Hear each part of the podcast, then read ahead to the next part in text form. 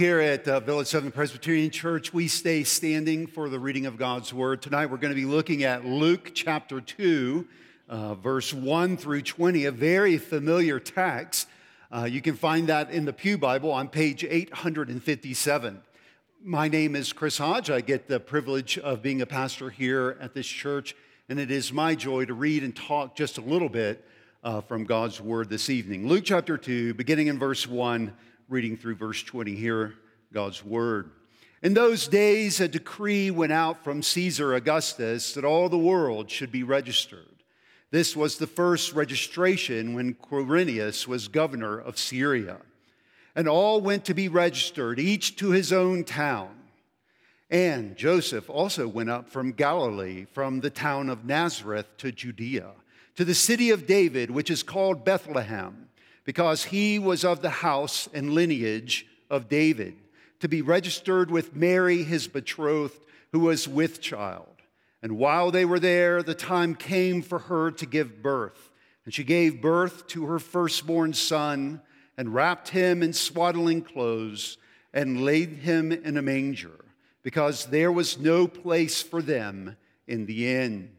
And in the same region, there were shepherds out in the field keeping watch over their flock by night.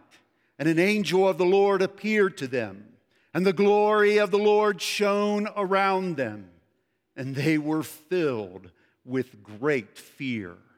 And the angel said to them, Fear not, for behold, I bring you good news of great joy that will be for all the people. For unto you is born this day in the city of David a Savior who is Christ the Lord. And this will be a sign for you. You will find a baby wrapped in swaddling clothes and lying in a manger. And suddenly, there was with the angel a multitude of the heavenly hosts praising God and saying, Glory to God. When the angels went away from them into heaven, the shepherds said to one another, Let us go over to Bethlehem and see this thing that has happened, which the Lord has made known to us. And they went with haste and found Mary and Joseph and the baby lying in a manger. When they saw it, they made known the saying that had been told them concerning this child. And all who heard it wondered at what the shepherds told them. But Mary treasured up all these things, pondering them in her heart. And the shepherds returned, glorifying and praising God for all they had heard and seen as it had been told them. Thus ends God's word. Let's pray and ask that God will bless us as we think about it this evening. Heavenly Father, thank you for your word. Please be with us, even now as we read and think about it together, that your spirit will help us to marvel at the wonder of the birth of Jesus to join the angels in proclaiming praise to you for your kindness and goodness. And, O oh Lord, help and encourage us wherever we happen to be in this moment today, we pray in Jesus' name. Amen. You may be seated. Now, that passage that I just read is probably one of the most familiar passages from all of the Bible. Even people who never go to church have heard that passage, if nowhere else, in the Charlie Brown Christmas special. As, uh, you know, they're wondering what Christmas is all about. And Linus says, I know what Christmas is about. And he gets out and he reads this passage. And so we're familiar. But I'll tell you one thing that uh, we are all familiar with in addition to this passage, and that is the feeling of feeling left out. Now, truthfully, we don't like that feeling. Whether it's being left off the invitation list uh, for someone's Christmas party that you thought would have been fun to attend, or whether it is sitting in a family gathering and being the, the freshly minted in law who feels a little out of place among all these strange people with their strange customs that you have just married into. Or perhaps you're just the middle child in your own family and you're sitting there, yes, there are a few of you, you know exactly what I mean. And you're sitting there with people that you're related to by blood, and yet you couldn't feel more out of place, more on the outside. I know you may be wondering what in the world does this passage in Luke chapter 2 have to do with people on the outside? Well, it has everything to do with it because this is a story about outsiders. Let's just think about it for a couple of minutes this evening. The first outsiders that we see in this story are Joseph and Mary. They are outsiders. They're literally outside of a comfortable place to sleep. It says in the text that Jesus is born in having to be placed in a manger because there was no room for them in the inn. And so, in that sense, they are certainly outsiders. But I want us to think about that to, to just a little bit more of a degree than that. Why is Joseph, whose extended family is from Bethlehem, why is he in an inn and not in the home of a family member? Well, we don't know for sure. The Bible has decided not to give us any elucidation about that, but most likely it is because none of his extended family welcomed him in the rather precarious and embarrassing situation he was in. Having a, a woman who was pregnant before she should have been, having a child that she shouldn't have had at that time. You see, they were outsiders in so many different ways and yet the story is about them. Or let's zoom out into the fields on the outside of Bethlehem. There are shepherds. Ever smelled a real live sheep in the wild? You know you don't want to put them inside. You want to keep them outside, right? We all love our wool, wool uh, polar layer that we've been putting on as the temperature uh, went very low, but you don't really want to be around a smelly sheep. And so these shepherds were taking care of these sheep and they were outside. But in many ways, the shepherds were outsiders in a much greater degree. They were considered pretty low class.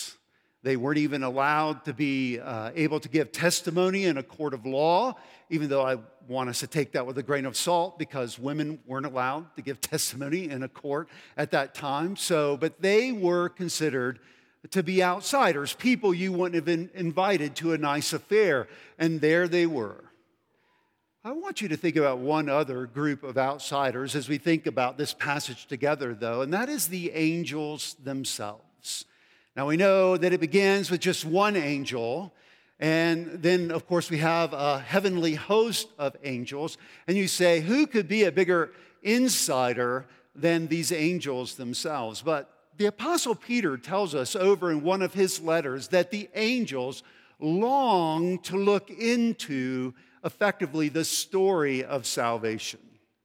In a sense, the angels are outsiders because this birth of this child isn't for them, it's for us.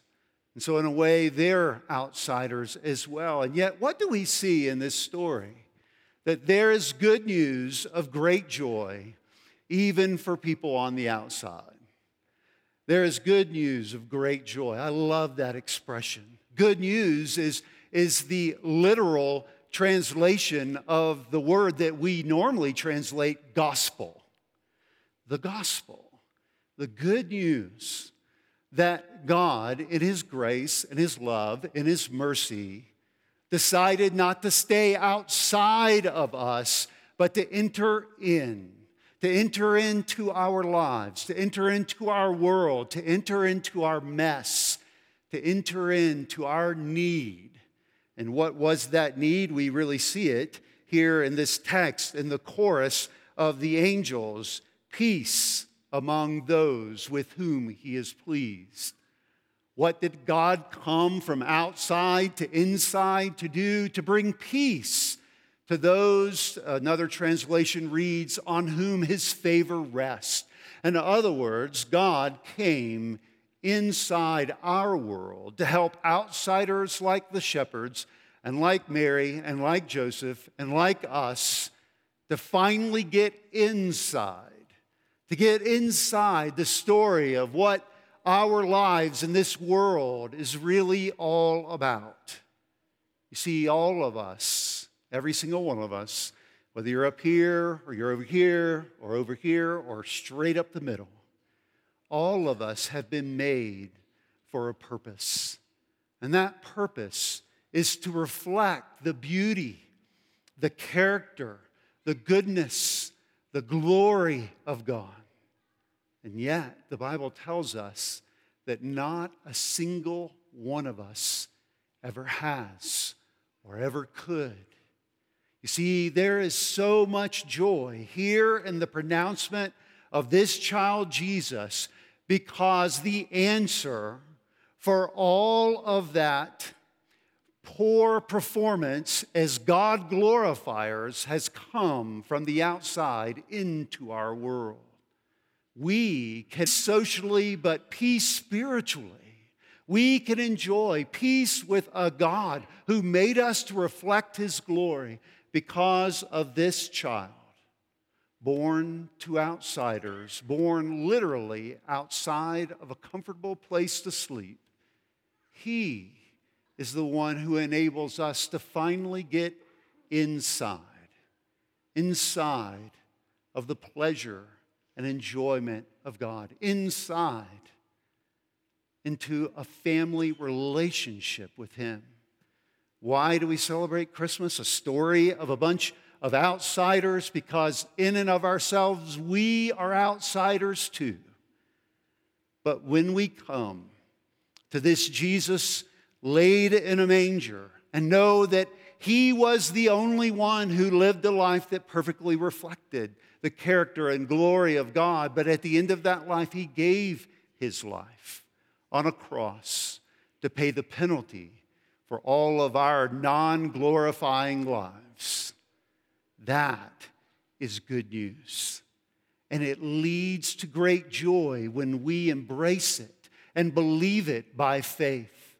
We celebrate Christmas because there's the ultimate opportunity to never, in terms of the ultimate purpose and meaning in life, to be on the outside again, but to always be inside through the grace of God through Jesus Christ. I pray that whether it's this evening or tomorrow or in the days to come, that you relish this great joy that a story of a bunch of outsiders can be the key to you enjoying that sense of belonging that eludes so many in this room and in the world.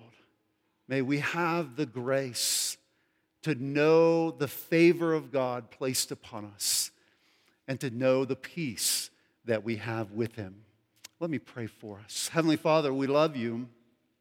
We thank you that you have not stayed on the outside of us, but in your kindness and grace, you came in, into our world, into our life. And Lord, if we put our hope and trust in you, O oh Lord, you bring us into your family. You make us sons and daughters. And, O oh Lord, you make us more an insider, and eternally so than we could ever hope for in this world. For we belong to you and with you through Jesus Christ.